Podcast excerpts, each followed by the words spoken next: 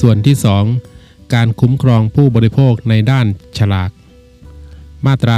30 ให้สินค้าที่ผลิตเพื่อขาย โดยโรงงานตามกฎหมายว่าด้วยโรงงานและสินค้าที่สั่ง หรือนำเข้ามาในราชจักรเพื่อขาย เป็นสินค้าที่ควบคุมฉลาก ความในวรรคหนึ่งไม่ใช้บังคับกับสินค้าที่คณะกรรมการว่าด้วยฉลากกำหนดโดยประกาศในราชกิจจานุเบกษา ในกรณีที่ปรากฏว่าสินค้าที่อาจ ก่อให้เกิดอันตรายแก่สุขภาพร่างกายหรือจิตใจ เนื่องในการใช้สินค้าหรือโดยสภาพของสินค้านั้น หรือมีสินค้าที่ประชาชนทั่วไปใช้เป็นประจำ ซึ่งการกำหนดฉลากของสินค้านั้นจะเป็นประโยชน์แก่ผู้บริโภคในการที่จะทราบข้อเท็จจริง ในสาระสำคัญเกี่ยวกับสินค้านั้น แต่สินค้าดังกล่าวไม่เป็นสินค้าที่ควบคุมฉลากตามวรรคหนึ่ง ให้คณะกรรมการว่าด้วยฉลากมีอำนาจกำหนดให้สินค้านั้น เป็นสินค้าที่ควบคุมฉลากได้ โดยประกาศในราชกิจจานุเบกษา มาตรา 31 ฉลากของสินค้าที่ควบคุมฉลาก จะต้องมีลักษณะดังต่อไปนี้ 1. ใช้ข้อความที่ตรงต่อความจริง และไม่มีข้อความที่อาจก่อให้เกิดความเข้าใจผิด ในสาระสำคัญเกี่ยวกับสินค้า 2. ต้องระบุข้อความดังต่อไปนี้กอไก่ ชื่อหรือเครื่องหมายการค้าของผู้ผลิต หรือของผู้นำเข้าเพื่อขายแล้วแต่กรณีขอไข่ สถานที่ผลิต หรือสถานที่ประกอบธุรกิจนำเข้าแล้วแต่กรณีคอควาย ระบุข้อความที่แสดงให้เข้าใจได้ว่าสินค้านั้นคืออะไร ในกรณีที่เป็นสินค้านำเข้าให้ระบุชื่อประเทศที่ผลิตด้วย 3. ต้องระบุข้อความอันจำเป็นได้แก่ ราคา ปริมาณ วิธีใช้ ข้อแนะนำคำเตือน วันเดือน ปีที่หมดอายุ ในกรณีเป็นสินค้าที่หมดอายุได้ หรือกรณีอื่น เพื่อคุ้มครองสิทธิ์ของผู้บริโภค ทั้งนี้ตามหลักเกณฑ์และเงื่อนไข ที่คณะกรรมการว่าด้วยฉลากกำหนด โดยประกาศในราชกิจจานุเบกษา ให้ผู้ประกอบธุรกิจซึ่งเป็นผู้ผลิตเพื่อขายหรือผู้สั่งหรือผู้นำเข้ามาในราชอาณาจักร เพื่อขายซึ่งสินค้าที่ควบคุมฉลาก แล้วแต่กรณีเป็นผู้จัดทำฉลากก่อนขายและฉลากนั้น ต้องมีข้อความดังกล่าวในวรรคหนึ่งในการนี้ข้อความตามวรรคหนึ่งวงเล็บ 2 และวงเล็บ 3 ต้องจัดทำตามหลักเกณฑ์และวิธีการที่คณะกรรมการว่าด้วยฉลากกำหนด โดยประกาศในราชกิจจานุเบกษา มาตรา 32 การกำหนดข้อความของฉลากตามมาตรา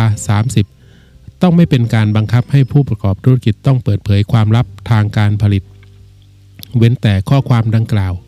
จะเป็นสิ่งจำเป็นที่เกี่ยวกับสุขภาพอนามัย และความปลอดภัยของผู้บริโภค มาตรา 33 เมื่อคณะกรรมการว่าด้วยฉลากเห็นว่าฉลากใดไม่เป็นไปตามมาตรา 31 คณะกรรมการว่าด้วยฉลากมีอำนาจสั่งให้ผู้ประกอบธุรกิจเลิกใช้ฉลากดังกล่าว หรือดำเนินการแก้ไขฉลากนั้นให้ถูกต้อง มาตรา 34 ผู้ประกอบธุรกิจผู้ใดสงสัยว่าฉลากของตนจะเป็นการฝ่าฝืน หรือไม่เป็นไปตามมาตรา 31 ผู้ประกอบธุรกิจผู้นั้นอาจขอให้คณะกรรมการว่าด้วยฉลากพิจารณาให้ความเห็นในฉลากนั้นก่อน ได้ ในกรณีให้นำมาตรา 29 มาใช้บังคับโดยอนุโลม มาตรา 35 เพื่อประโยชน์ในการควบคุมและการตรวจสอบการประกอบธุรกิจ เกี่ยวกับสินค้าที่ควบคุมฉลาก รัฐมนตรีมีอำนาจประกาศในราชกิจจานุเบกษากำหนดให้ผู้ประกอบธุรกิจ ในสินค้าดังกล่าวต้องจัดทำและเก็บรักษาบัญชีเอกสาร และหลักฐานเพื่อให้พนักงานเจ้าหน้าที่ทำการตรวจสอบได้ วิธีจัดทำและเก็บรักษาบัญชี เอกสารและหลักฐานตามวรรคหนึ่ง ให้เป็นไปตามที่กำหนดในกฎกระทรวง ส่วนที่ 2 ทวิ การคุ้มครองผู้บริโภคในด้านสัญญา มาตรา 35 ทวิ ในการประกอบธุรกิจขายสินค้าหรือให้บริการใด ถ้าสัญญาซื้อขายหรือสัญญาให้บริการนั้น มีกฎหมายกำหนดให้ ต้องทำเป็นหนังสือ หรือที่ตามปกติประเพณีทำเป็นหนังสือ คณะกรรมการว่าด้วยสัญญา มีอำนาจกำหนดให้การประกอบธุรกิจขายสินค้า หรือให้บริการนั้นเป็นธุรกิจที่ควบคุมสัญญาได้ ในการประกอบธุรกิจที่ควบคุมสัญญา สัญญาที่ผู้ประกอบธุรกิจทำกับผู้บริโภค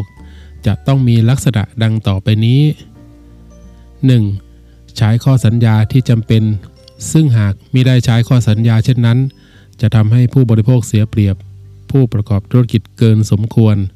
2. ห้ามใช้ข้อสัญญาที่ไม่เป็นธรรมต่อผู้บริโภค ทั้งนี้ตามหลักเกณฑ์เงื่อนไข และรายละเอียดที่คณะกรรมการว่าด้วยสัญญากำหนด และเพื่อประโยชน์ของผู้บริโภคเป็นส่วนรวม คณะกรรมการว่าด้วยสัญญาจะให้ผู้ประกอบธุรกิจ จัดทำสัญญาตามแบบที่คณะกรรมการว่าด้วยสัญญากำหนดก็ได้ การกำหนดตามวรรคหนึ่งและวรรคสองให้เป็นไปตามหลักเกณฑ์และวิธีการที่กำหนดโดยพระราชกฤษฎีกา มาตรา 35 ตรี เมื่อคณะกรรมการว่าด้วยสัญญากำหนดให้สัญญาของการประกอบธุรกิจ ที่ควบคุมสัญญาต้องใช้ข้อสัญญาใด หรือต้องใช้ข้อสัญญาใด โดยมีเงื่อนไขในการใช้ข้อสัญญานั้นด้วยตามมาตรา 35 ทวิ แล้ว ถ้าสัญญานั้นไม่ใช้ข้อสัญญาดังกล่าว หรือใช้ข้อสัญญาดังกล่าว แต่ไม่เป็นไปตามเงื่อนไข ให้ถือว่าสัญญานั้นใช้สัญญาดังกล่าว หรือใช้ข้อสัญญาดังกล่าวตามเงื่อนไขนั้น แล้วแต่กรณี มาตรา 35 จัตวา เมื่อคณะกรรมการว่าด้วยสัญญากำหนดให้สัญญาของการประกอบธุรกิจ ที่ควบคุมสัญญาต้องไม่ใช้ข้อสัญญาใดตามมาตรา 35 ทวิแล้ว ถ้าสัญญานั้นใช้ข้อสัญญาดังกล่าว ให้ถือว่าสัญญานั้นไม่มีข้อสัญญาเช่นว่านั้น มาตรา 35 เบญจะ คณะกรรมการว่าด้วยสัญญา มีอำนาจกำหนดให้การประกอบธุรกิจขาย สินค้า หรือให้บริการอย่างใดอย่างหนึ่ง เป็นธุรกิจที่ควบคุมรายการในหลักฐานการรับเงินได้ ในการประกอบธุรกิจที่ควบคุมรายการในหลักฐานการรับเงิน หลักฐานการรับเงินจะต้องมีลักษณะดังต่อไปนี้ 1. มีรายการ และใช้ข้อความที่จำเป็น ซึ่งหากมิได้มีรายการ หรือมิได้ใช้ข้อความเช่นนั้น จะทำให้ผู้บริโภคเสียเปรียบผู้ประกอบธุรกิจเกินสมควร 2. ห้ามใช้ข้อความที่ไม่เป็นธรรมต่อผู้บริโภค ทั้งนี้ตามหลักเกณฑ์เงื่อนไข และรายละเอียดที่คณะกรรมการว่าด้วยสัญญากำหนด การกำหนดตามวรรคหนึ่งและวรรคสองให้เป็นไปตามหลักเกณฑ์และวิธีการที่กำหนดโดยพระราชกฤษฎีกา มาตรา 35ชอชิง เมื่อคณะกรรมการว่าด้วยสัญญากำหนดให้หลักฐานการรับเงินของการประกอบธุรกิจ ที่ควบคุมรายการในหลักฐานการรับเงิน ต้องใช้ข้อความใด หรือต้องใช้ข้อความใด โดยมีเงื่อนไขในการใช้ข้อความนั้นด้วย หรือต้องไม่ใช้ข้อความใดตามมาตรา 35 เบญจะแล้ว ให้นำมาตรา 35 ตรี และมาตรา 35 จัตวา มาใช้บังคับ แก่หลักฐานการรับเงินดังกล่าวโดยอนุโลม มาตรา 35 สัตตะ ในกรณีที่ผู้ประกอบธุรกิจขายสินค้า หรือให้บริการโดยให้คำมั่นว่าจะทำสัญญารับประกันให้ไว้แก่ผู้บริโภค สัญญาดังกล่าวต้องทำเป็นหนังสือลงลายมือชื่อของผู้ประกอบธุรกิจหรือผู้แทน และต้องส่งมอบสัญญานั้นแก่ผู้บริโภค พร้อมกับการส่งมอบสินค้าหรือให้บริการ ถ้าสัญญาตามวรรคหนึ่งทำเป็นภาษาต่างประเทศ ต้องมีคำแปลภาษาไทยกำกับไว้ด้วย มาตรา 35 อัฏฐะผู้ประกอบธุรกิจมีหน้าที่ส่งมอบสัญญาที่มีข้อสัญญา หรือมีข้อสัญญาและแบบถูกต้องตามมาตรา 35 ทวิ หรือส่งมอบหลักฐานการรับเงินที่มีรายการและข้อความถูกต้องตามมาตรา 35 เบญจ ให้แก่ผู้บริโภคภายในระยะเวลาที่เป็นทางปฏิบัติตามปกติสำหรับการประกอบธุรกิจประเภทนั้นๆ หรือภายในระยะเวลาที่คณะกรรมการว่าด้วยสัญญากำหนด โดยประกาศในราชกิจจานุเบกษาสุดแต่ระยะเวลาใดจะถึงก่อน มาตรา 35 นวะ ผู้ประกอบธุรกิจผู้ใดสงสัยว่าแบบสัญญาหรือแบบหลักฐาน การรับเงินของตน จะเป็นการฝ่าฝืนหรือไม่เป็นไปตามพระราชบัญญัตินี้ ผู้ประกอบธุรกิจผู้นั้นอาจขอให้คณะกรรมการว่าด้วยสัญญาให้ความเห็นในแบบสัญญา หรือแบบหลักฐานการรับเงินนั้นก่อนได้ ในกรณีนี้ให้นำมาตรา 29 มาใช้บังคับโดยอนุโลม ส่วนที่ 3 การคุ้มครองผู้บริโภคโดยประการอื่นมมาตรา 36 37 38 ยกเลิก มาตรา 39 ในกรณีที่คณะกรรมการเห็นสมควรเข้าดำเนินคดีเกี่ยวกับการละเมิดสิทธิ์ของผู้บริโภค หรือเมื่อได้รับคำร้องขอจากผู้บริโภคที่ถูกละเมิดสิทธิ์ ซึ่งคณะกรรมการเห็นว่าการดำเนินคดีนั้นจะเป็นประโยชน์แก่ผู้บริโภคเป็นส่วนรวม คณะกรรมการมีอำนาจแต่งตั้งพนักงานอายการ โดยความเห็นชอบของอธิบดีกรมอายการ หรือข้าราชการในสำนักงานคณะกรรมการคุ้มครองผู้บริโภค ซึ่งมีคุณวุฒิไม่ต่ำกว่าปริญญาตรีทางนิติศาสตร์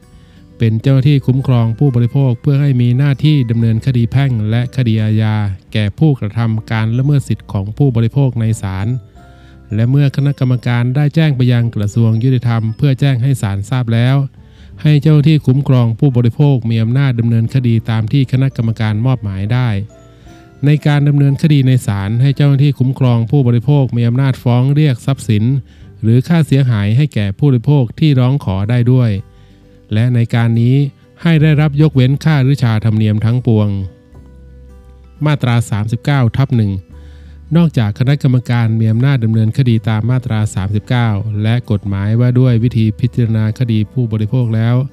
ให้เลขาธิการคณะกรรมการคุ้มครองผู้บริโภค มีอำนาจดำเนินคดีเกี่ยวกับการละเมิดสิทธิ์ของผู้บริโภคแทนผู้บริโภคได้ด้วย โดยมีอำนาจแต่งตั้งข้าราชการในสำนักงานคณะกรรมการคุ้มครองผู้บริโภค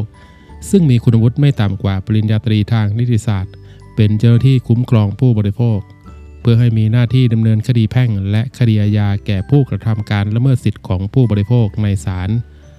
และเมื่อเลขาธิการคณะกรรมการคุ้มครองผู้บริโภค ได้แจ้งไปยังสำนักงานศาลยุติธรรมเพื่อแจ้งให้ศาลทราบแล้ว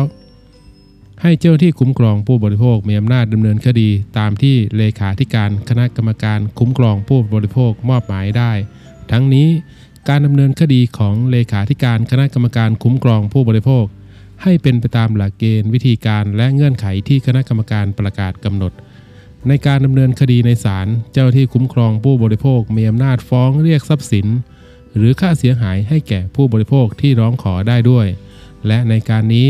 ให้ได้รับยกเว้นค่าธรรมเนียมทั้งปวง ให้นำบทบัญญัติของกฎหมายว่าด้วยวิธีพิจารณาคดีผู้บริโภคเกี่ยวกับการฟ้องคดี และการดำเนินคดีของคณะกรรมการ และข้อกำหนดของประธานศาลฎีกา ในเรื่องดังกล่าวมาใช้บังคับ แก่กรณีที่เลขาธิการคณะกรรมการคุ้มครองผู้บริโภค ฟ้องคดี ตามมาตรานี้ด้วย มาตรา 40 สมาคมและมูลนิธิ มีวัตถุประสงค์ในการคุ้มครองผู้บริโภค หรือต่อต้านการแข่งขัน อันไม่เป็นธรรมทางการค้า และข้อบังคับของสมาคม และมูลนิธิดังกล่าว ในส่วนที่เกี่ยวกับคณะกรรมการสมาชิก และวิธีการดำเนินการของสมาคม และมูลนิธิ เป็นไปตามเงื่อนไขที่กำหนดในกฎกระทรวง สมาคมและมูลนิธินั้นอาจยื่นคำขอให้คณะกรรมการรับรองเพื่อให้สมาคมและมูลนิธินั้น มีสิทธิ์และอำนาจฟ้องตามมาตรา 41 ได้ สมาคมหรือมูลนิธิที่คณะกรรมการรับรองตามวรรคหนึ่งให้มีอายุคราวละ 2 ปี นับแต่วันที่รับการรับรอง การยื่นคำขอตามวรรคหนึ่งให้เป็นไปตามหลักเกณฑ์และวิธีการที่กำหนดในกฎกระทรวง การรับรองสมาคมและมูลนิธิตามวรรคหนึ่งให้ประกาศในราชกิจจานุเบกษา มาตรา 41 ในการดำเนินคดีที่เกี่ยวกับการละเมิด สิทธิ์ของผู้บริโภค ให้สมาคม หรือมูลนิธิที่คณะกรรมการรับรองตามมาตรา 40 มีสิทธิ์ฟ้องคดีแพ่ง คดีอาญา และดำเนินกระบวนพิจารณาใด ๆ ในคดี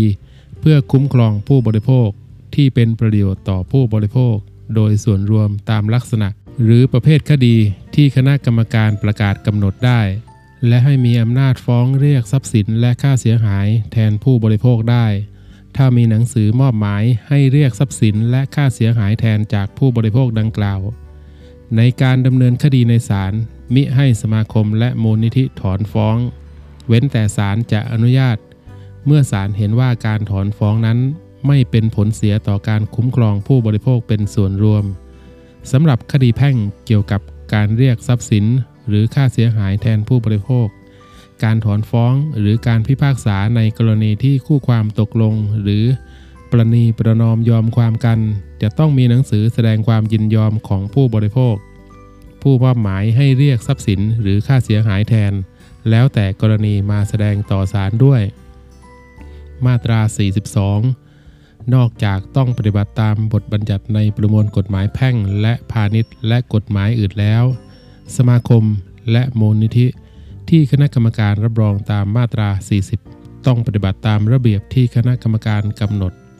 เมื่อปรากฏว่าสมาคมหรือมูลนิธิใดที่คณะกรรมการรับรองตามมาตรา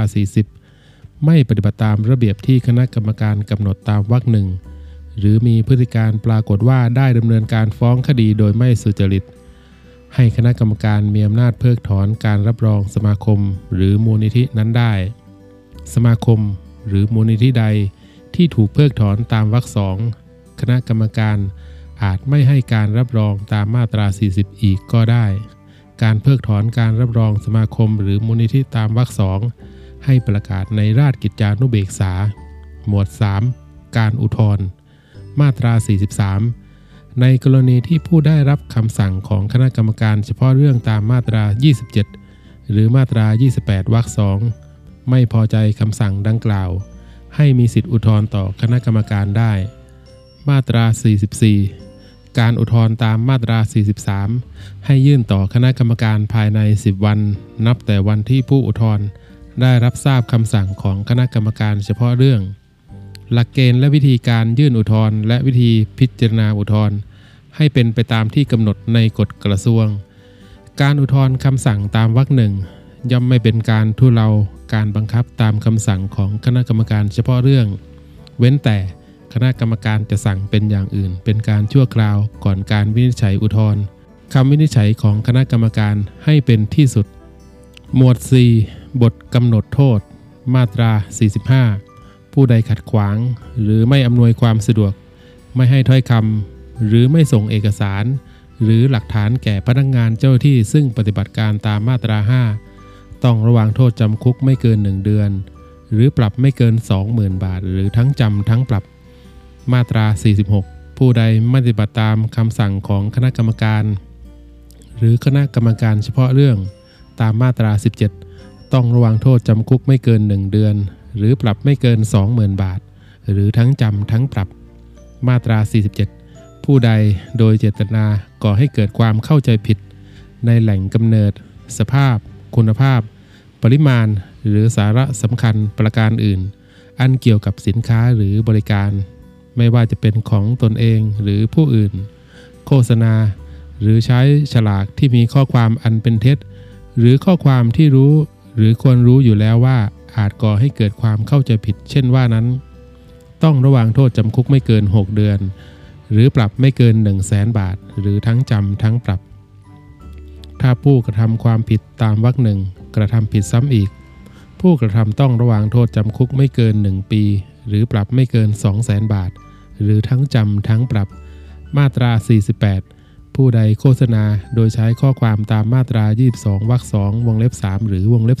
4 หรือข้อความตามที่กำหนดในกฎกระทรวงที่ออกตามมาตรา 22วรรค2วงเล็บ 5 หรือฝ่าฝืนหรือไม่ปฏิบัติตามมาตรา 23 มาตรา 24 25 26 ต้องระวางโทษจำคุกไม่เกิน 3 เดือน หรือปรับไม่เกิน 60,000 บาท หรือทั้งจำทั้งปรับ มาตรา 49 ผู้ใดฝ่าฝืนหรือไม่ปฏิบัติตามคำสั่งของคณะกรรมการว่าด้วยการโฆษณา ซึ่งสั่งตามมาตรา 27 หรือมาตรา 28 ต้องระวังโทษจำคุกไม่เกิน 6 เดือน หรือปรับไม่เกิน 1 0 0 0 0แสนบาท หรือทั้งจำทั้งปรับ มาตรา 50 ถ้าการกระทำตามมาตรา 47 มาตรา 48 หรือมาตรา 49 เป็นการกระทำของเจ้าของสื่อโฆษณา หรือผู้ประกอบกิจการโฆษณา ผู้กระทำต้องระวังโทษเพียงกึ่งหนึ่ง ของโทษที่บัญญัติไว้สำหรับความผิดนั้น มาตรา 51 ถ้าการกระทำความผิดตามมาตรา 47 มาตรา 48 49 หรือมาตรา 50 เป็นความผิดต่อเนื่อง ผู้กระทำต้องระวางโทษปรับวันละไม่เกิน 10,000 บาท หรือไม่เกิน 2 เท่าของค่าใช้จ่ายที่ใช้สำหรับการโฆษณานั้น ตลอดระยะเวลาที่ยังฝ่าฝืนหรือไม่ปฏิบัติตาม มาตรา 52 ผู้ใดขายสินค้าที่ควบคุมฉลากตามมาตรา 30 โดยไม่มีฉลาก หรือมีฉลากแต่ฉลาก หรือการแสดงฉลากนั้นไม่ถูกต้อง หรือขายสินค้าที่มีฉลาก ที่คณะกรรมการว่าด้วยฉลากสั่งเลิกใช้ ตามมาตรา 33 ทั้งนี้โดยรู้หรือควรรู้อยู่แล้วว่า การไม่มีฉลากหรือการแสดงฉลากดังกล่าวนั้น ไม่ถูกต้องตามกฎหมาย ต้องระวังโทษจำคุกไม่เกิน 6 เดือน หรือปรับไม่เกิน 1 0 0 0 0แสนบาท หรือทั้งจำทั้งปรับ ถ้าการกระทำตามวรรคหนึ่งเป็นการกระทำของผู้ผลิตเพื่อขาย หรือผู้สั่งหรือนำเข้ามาในราชอาณาจักรเพื่อขาย ผู้กระทำต้องระวังโทษจำคุกไม่เกิน 1 ปี หรือปรับไม่เกิน 2 0 0แสนบาท หรือทั้งจำทั้งปรับ มาตรา 53 ผู้ประกอบธุรกิจผู้ใดไม่ปฏิบัติตามคำสั่งของคณะกรรมการว่าด้วยฉลาก ซึ่งสั่งตามมาตรา 33 ต้องระวังโทษจำคุกไม่เกิน 6 เดือน หรือปรับไม่เกิน 1 0 0 0 0แสนบาท หรือทั้งจำทั้งปรับ มาตรา 54 ผู้ใดรับจ้างทำฉลากที่ไม่ถูกต้องตามกฎหมาย หรือรับจ้างติดตรึงฉลาก ที่ไม่ถูกต้องตามกฎหมาย กับสินค้าโดยรู้หรือควรรู้อยู่แล้วว่า ฉลากดังกล่าวไม่ถูกต้องตามกฎหมาย ต้องระวังโทษปรับไม่เกิน 2 0 0แสนบาท มาตรา 55 ผู้ประกอบธุรกิจ ผู้ใดไม่ปฏิบัติตามกฎกระทรวงที่ออกตามมาตรา 35 ต้องระวังโทษปรับไม่เกิน 1 0 0 0 0แสนบาท มาตรา 56 ยกเลิก 56ทับ1ยกเลิก มาตรา 56ทับ2 ผู้ประกอบธุรกิจผู้ใดไม่ปฏิบัติตามมาตรา 29ทับ4หรือมาตรา 29ทับ5วรรคหนึ่งต้องระวังโทษจำคุกไม่เกิน 1 ปี หรือปรับไม่เกิน 2 0 0แสนบาท หรือทั้งจำทั้งปรับมาตรา 56ทับ3ผู้ประกอบธุรกิจผู้ใดไม่ปฏิบัติตามมาตรา 29ทับ6วรรค2มาตรา 29ทับ7วรรคหนึ่งมาตรา 29ทับ10วรรค4มาตรา 29ทับ11วรรคหนึ่ง หรือวรรค6มาตรา 29ทับ13วรรค2หรือไม่ปฏิบัติตามคำสั่งของคณะกรรมการว่าด้วยความปลอดภัยตามมาตรา 29ทับ8วรรคหนึ่งต้องระวังโทษจำคุกไม่เกิน 1 ปี หรือปรับไม่เกิน 2 0 0แสนบาท หรือทั้งจำทั้งปรับ มาตรา 56ทับ4ผู้ประกอบธุรกิจผู้ใดไม่ปฏิบัติตามคำสั่งของคณะกรรมการว่าด้วยความปลอดภัยตามมาตรา 29ทับ8วรรค2 หรือมาตรา 29 ทับ 9 วรรค 2 ต้องระวังโทษจำคุกไม่เกิน 3 ปี หรือปรับไม่เกิน 6 0 0แสนบาท หรือทั้งจำทั้งปรับ มาตรา 56 ทับ 5 ผู้ประกอบธุรกิจผู้ใดไม่ปฏิบัติตามมาตรา 29 ทับ 10 วรรคหนึ่งหรือมาตรา 29 ทับ 13 วรรคหนึ่งหรือไม่ปฏิบัติตามคำสั่งของคณะกรรมการว่าด้วยความปลอดภัย ตามมาตรา 29 ทับ 10 วรรค 2 ต้องระวังโทษจำคุกไม่เกิน 3 ปี หรือปรับไม่เกิน6 0 0แสนบาท หรือทั้งจำทั้งปรับ และปรับวันละไม่เกิน 20,000 บาท จนกว่าจะแสดงต่อพนักงานเจ้าที่ว่าได้ดำเนินการแล้ว มาตรา 56ทับ6ผู้ใดกระทำความผิดตามมาตรา 56ทับ2มาตรา 56ทับ3มาตรา 56ทับ4หรือมาตรา 56ทับ5 ถ้าการกระทำนั้นเป็นเหตุให้เกิดอันตรายแก่กาย สุขภาพ อนามัย หรือจิตใจของผู้อื่น ผู้นั้นต้องระวังโทษจำคุกไม่เกิน 4 ปี หรือปรับไม่เกิน 8 0 0แสนบาท หรือทั้งจำทั้งปรับ ถ้าการกระทำตามวรรคหนึ่ง เป็นเหตุให้ผู้อื่นรับอันตรายสาหัส ผู้กระทำต้องระวังโทษจำคุกไม่เกิน 5 ปี หรือปรับไม่เกิน 1 ล้านบาท หรือทั้งจำทั้งปรับ ถ้าการกระทำตามวรรคหนึ่งเป็นเหตุให้ผู้อื่นถึงแก่ความตาย ผู้กระทำต้องระวังโทษจำคุกตั้งแต่ 1 ปีถึง 10 ปี หรือปรับตั้งแต่ 2 0 0แสนบาทถึง 2 ล้านบาท หรือทั้งจำทั้งปรับ มาตรา 57 ผู้ประกอบธุรกิจผู้ใดไม่ส่งมอบสัญญาที่มีข้อสัญญา หรือมีข้อสัญญา และแบบถูกต้องตามมาตรา 35 ทวิ หรือไม่ส่งมอบหลักฐานการรับเงินที่มีรายการและข้อความถูกต้องตามมาตรา 35 เบญจะ ให้แก่ผู้บริโภคภายในระยะเวลาตามมาตรา 35 อัฏฐะต้องระวังโทษจำคุกไม่เกิน 1 ปี หรือปรับไม่เกิน 2 0 0แสนบาท หรือทั้งจำทั้งปรับ ผู้ประกอบธุรกิจผู้ใดส่งมอบหลักฐานการรับเงิน โดยลงจำนวนเงินมากกว่า ที่ผู้บริโภคจะต้องชำระ และได้รับเงินจำนวนนั้นไปจากผู้บริโภคแล้ว ต้องระวังโทษจำคุกไม่เกิน 1 เดือน หรือปรับตั้งแต่ 1,000 บาทถึง 20,000 บาท หรือทั้งจำทั้งปรับ เว้นแต่จะพิสูจน์ได้ว่าตนได้ใช้ความระมัดระวัง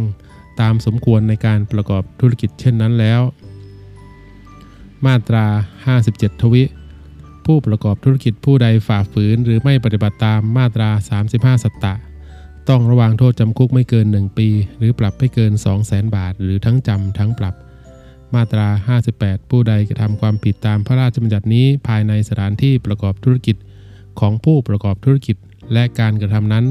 เป็นไปเพื่อประโยชน์ของผู้ประกอบธุรกิจ ให้สันนิษฐานว่า ผู้ประกอบธุรกิจเป็นผู้กระทำผิดร่วมด้วย เว้นแต่จะพิสูจน์ได้ว่า ตนไม่สามารถคาดหมายได้ว่าบุคคลนั้นจะกระทำความผิด แม้จะใช้ความระมัดระวังตามสมควรแล้ว มาตรา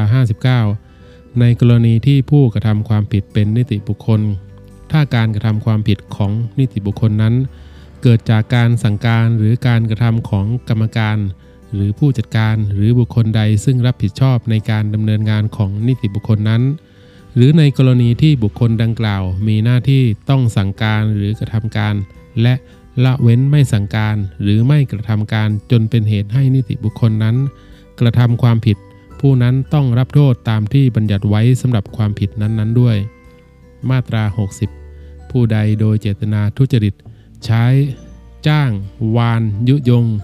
หรือดำเนินการให้สมาคมหรือมูลนิธิ ที่คณะกรรมการรับรองตามมาตรา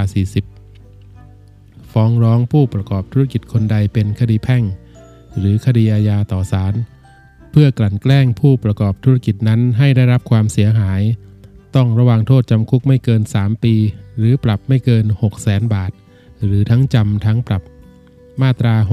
61 ผู้ใดเปิดเผยข้อเท็จจริงใดเกี่ยวกับกิจการของผู้ประกอบธุรกิจ อันเป็นข้อเท็จจริง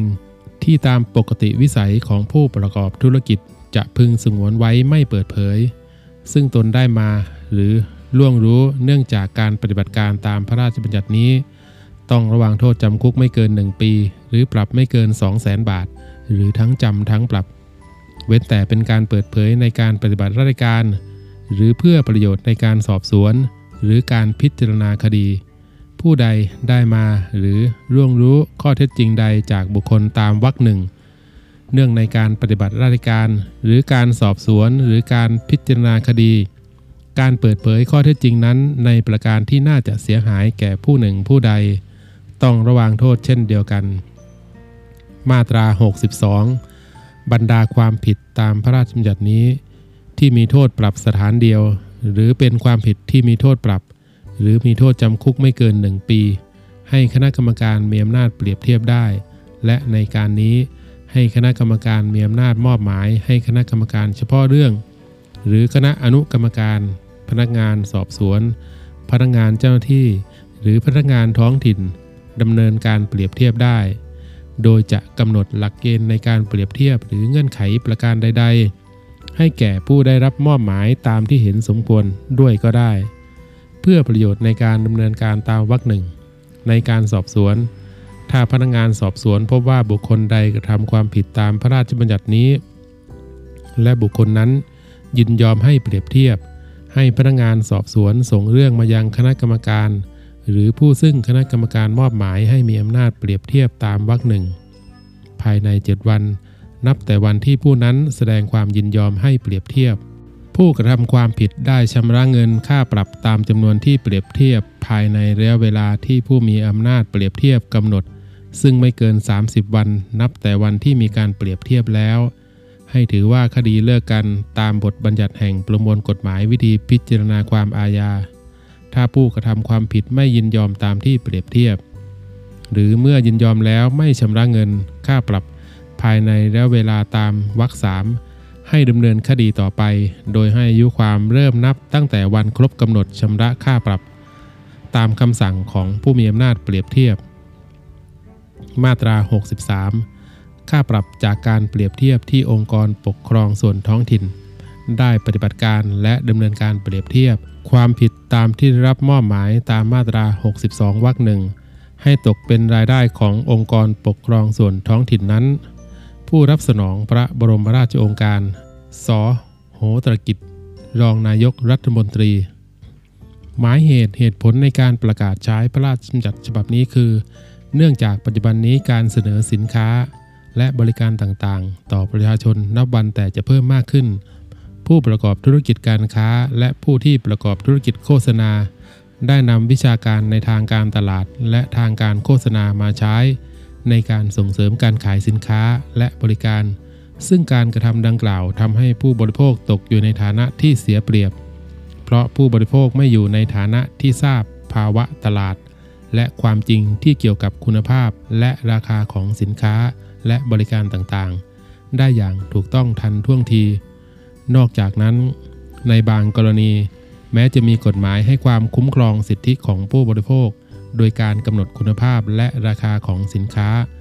และบริการอยู่แล้วก็ตาม แต่การที่ผู้บริโภคแต่ละราย จะไปฟ้องร้องดำเนินคดีกับผู้ประกอบธุรกิจการค้า หรือผู้ประกอบธุรกิจโฆษณา เมื่อมีการละเมิดสิทธิ์ของผู้บริโภค ย่อมจะเสียเวลาและค่าใช้จ่ายเป็นการไม่คุ้มค่า และผู้บริโภคจำนวนมากไม่อยู่ในฐานะที่จะสละเวลาและเสียค่าใช้จ่าย ในการดำเนินคดีได้ และในบางกรณี ก็ไม่อาจระงับหรือยับยั้งการกระทำที่จะเกิดความเสียหายแก่ผู้บริโภคได้ทันท่วงที สมควรมีกฎหมายให้ความคุ้มครองสิทธิ์ของผู้บริโภคเป็นการทั่วไป โดยกำหนดหน้าที่ของผู้ประกอบธุรกิจการค้า และผู้ประกอบธุรกิจโฆษณา ต่อผู้บริโภค เพื่อให้ความเป็นธรรมตามสมควรแก่ผู้บริโภค ตลอดจนจัดให้มีองค์กรของรัฐที่เหมาะสมเพื่อตรวจตราดูแล และประสานงานการปฏิบัติงานของส่วนราชการต่างๆ ในการให้ความคุ้มครองผู้บริโภค จึงจำเป็นต้องตราพระราชบัญญัตินี้ขึ้น พระราชบัญญัติคุ้มครองผู้บริโภคฉบับที่ 2 25 41 มาตรา 2 พระราชบัญญัตินี้ให้ใช้บังคับตั้งแต่วันถัดจากวันประกาศในราชกิจจานุเบกษาเป็นต้นไป เว้นแต่บทบัญญัติมาตรา 8 จะให้ใช้บังคับเมื่อใด ให้ตราเป็นพระราชกฤษฎีกา มาตรา 20 ให้คณะกรรมการคุ้มครองผู้บริโภคตามพระราชบัญญัติคุ้มครองผู้บริโภคพศ 2522 ซึ่งมีอยู่ในวันที่พระราชบัญญัตินี้ประกาศ ในราชกิจจานุเบกษา ปฏิบัติหน้าที่ต่อไปจนกว่าจะได้มีคณะกรรมการคุ้มครองผู้บริโภคตามพระราชบัญญัตินี้ มาตรา 21 ในระหว่างที่บทบัญญัติมาตรา 8 แห่งพระราชบัญญัตินี้ยังไม่ได้ใช้บังคับ ให้อำนาจหน้าที่ของเลขาธิการคณะกรรมการคุ้มครองผู้บริโภค และของสำนักงานคณะกรรมการคุ้มครองผู้บริโภคสำนักนายกรัฐมนตรีตามพระราชบัญญัติคุ้มครองผู้บริโภคพศ 2522 ซึ่งแก้ไขเพิ่มเติมโดยพระราชบัญญัตินี้ เป็นอำนาจหน้าที่ของผู้อำนวยการสำนักงานคณะกรรมการคุ้มครองผู้บริโภค หรือของสำนักงานคณะกรรมการคุ้มครองผู้บริโภคสำนักเลขาธิการนายกรัฐมนตรี ตามพระราชบัญญัติคุ้มครองผู้บริโภค พศ 2522 แล้วแต่กรณี มาตรา 22 ให้นายกรัฐมนตรีรักษาการตามพระราชบัญญัตินี้ หมายเหตุ เหตุผลในการประกาศใช้พระราชบัญญัติฉบับนี้คือ เนื่องจากบทบัญญัติแห่ง พระราชบัญญัติคุ้มครองผู้บริโภค พศ 2522 ในส่วนที่เกี่ยวกับองค์ประกอบของคณะกรรมการ คุ้มครองผู้บริโภค และการบริหารงานคุ้มครองผู้บริโภค อันได้แก่การตรวจตรากำกับดูแล และประสานงานการปฏิบัติงานของส่วนราชการต่างๆ ในการให้ความคุ้มครองแก่ผู้บริโภค ยังไม่เหมาะสม และโดยที่ในปัจจุบันปรากฏว่ามีผู้บริโภคเป็นจำนวนมาก ยังไม่ได้รับการคุ้มครองสิทธิ์ตามที่กฎหมายเฉพาะว่าด้วยการนั้นๆ บัญญัติไว้อย่างมีประสิทธิภาพ ตลอดจนมีผู้บริโภคเป็นจำนวนมาก ร้องเรียนว่าไม่ได้รับความเป็นธรรมในการทำสัญญากับผู้ประกอบธุรกิจมากขึ้น สมควรแก้ไขเพิ่มเติมบทบัญญัติดังกล่าว เพื่อปรับปรุงองค์ประกอบของคณะกรรมการคุ้มครองผู้บริโภค ปรับปรุงองค์กรบริหารงานคุ้มครองผู้บริโภค คือสำนักงานคณะกรรมการคุ้มครองผู้บริโภคให้ดำเนินงานได้อย่างมีประสิทธิภาพ ทั้งในส่วนกลางและส่วนภูมิภาค และปรับปรุงอำนาจของคณะกรรมการเฉพาะเรื่อง และคณะกรรมการคุ้มครองผู้บริโภค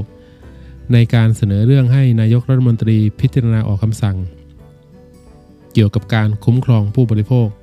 ตามพระราชบัญญัตินี้ ได้ในกรณีจำเป็น หรือรีบด่วน ให้เหมาะสมและมีประสิทธิภาพยิ่งขึ้น ตลอดจนเพิ่มบทบัญญัติกำหนดสิทธิและการคุ้มครองสิทธิของผู้บริโภค ที่จะได้รับความเป็นธรรมในการทำสัญญาไว้โดยเฉพาะ และทั้งเป็นการสมควรปรับปรุงอัตราโทษเกี่ยวกับการกระทำผิด ในเรื่องการโฆษณา และฉลากให้เหมาะสมยิ่งขึ้น จึงจำเป็นต้องตราพระราชบัญญัตินี้ขึ้น พระราชบัญญัติโอนอำนาจหน้าที่และกิจการบริหารบางส่วนของสำนักเลขาธิการนายกรัฐมนตรีสำนักนายกรัฐมนตรี ไปเป็นของสำนักงาน คณะกรรมการคุ้มครองผู้บริโภคสำนักนายกรัฐมนตรี พศ 2541 มาตรา 2 พระราชบัญญัตินี้ให้ใช้บังคับเมื่อ มีพระราชกฤษฎีกาซึ่งออกตามความในมาตรา 2 ของพระราชบัญญัติคุ้มครองผู้บริโภคฉบับที่ 2 พศ 2541 ออกใช้บังคับเป็นต้นไป มาตรา 3 ให้โอนอำนาจหน้าที่ของสำนักเลขาธิการนายกรัฐมนตรี สำนักนายกรัฐมนตรี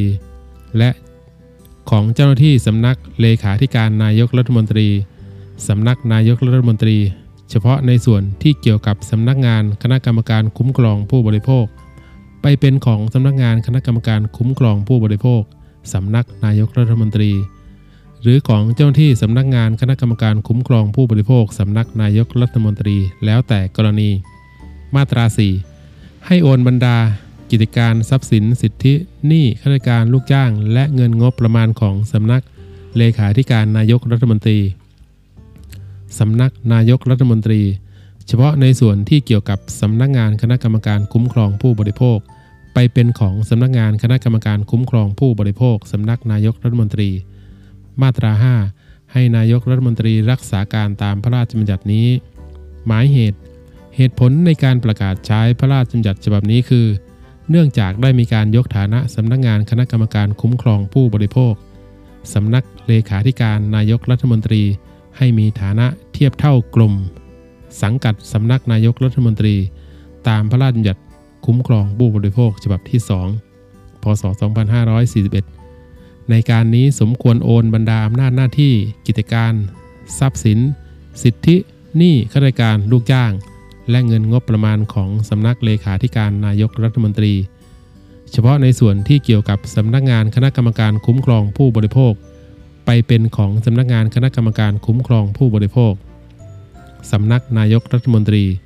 จึงจำเป็นต้องตราพระราชบัญญัตินี้ พระราชบัญญัติคุ้มครองผู้บริโภคฉบับที่3พศ2556หมายเหตุ เหตุผลในการประกาศใช้พระราชบัญญัติฉบับนี้คือ โดยที่กฎหมายว่าด้วยการคุ้มครองผู้บริโภคในปัจจุบัน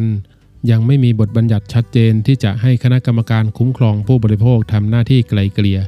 หรือประนีประนอมข้อพิพาทเกี่ยวกับการละเมิดสิทธิของผู้บริโภค อันจะเป็นการช่วยลดปริมาณคดีที่จะไปสู่ศาลได้ และสำหรับมาตรการคุ้มครองผู้บริโภคนั้น แม้จะมีบทบัญญัติว่าด้วยการคุ้มครองผู้บริโภคจากสินค้า ที่อาจเป็นอันตรายแก่ผู้บริโภคก็ตาม แต่ก็ยังไม่ครอบคลุมไปถึงการคุ้มครองทางด้านบริการ ที่อาจเป็นอันตรายแก่ผู้บริโภค ซึ่งสมควรมีมาตรการคุ้มครองเช่นกัน นอกจากนั้นสมควรกำหนดให้มีมาตรการคุ้มครองผู้บริโภค เกี่ยวกับการให้ผู้ประกอบธุรกิจจัดเก็บ หรือเรียกคืนสินค้าที่อาจเป็นอันตรายแก่ผู้บริโภคและให้มูลนิธิ ที่คณะกรรมการคุ้มครองผู้บริโภครับรองมีสิทธิ์ในการดำเนินคดี เพื่อคุ้มครองผู้บริโภค เช่นเดียวกับสมาคม ซึ่งจะเป็นการขยายการคุ้มครองผู้บริโภค โดยภาคเอกชนด้วย สมควรแก้ไขกฎหมายว่าด้วยการคุ้มครองผู้บริโภค ให้มีประสิทธิภาพเพื่อประโยชน์ในการคุ้มครองผู้บริโภค เพิ่มขึ้นจากกฎหมายในปัจจุบัน จึงจำเป็นต้องตราพระราชบัญญัตินี้ พระราชบัญญัติแก้ไขเพิ่มเติมบทบัญญัติแห่งกฎหมายที่เกี่ยวกับความรับผิดในทางอาญาของผู้แทนนิติบุคคล พศ 2560 มาตรา 2 พระราชบัญญัตินี้ให้ใช้บังคับตั้งแต่วันถัดจากวันประกาศในราชกิจจานุเบกษาเป็นต้นไป หมายเหตุ เหตุผลในการประกาศใช้พระราชบัญญัติฉบับนี้คือ โดยที่สารรัฐมนูญได้มีคำวินิจฉัยว่า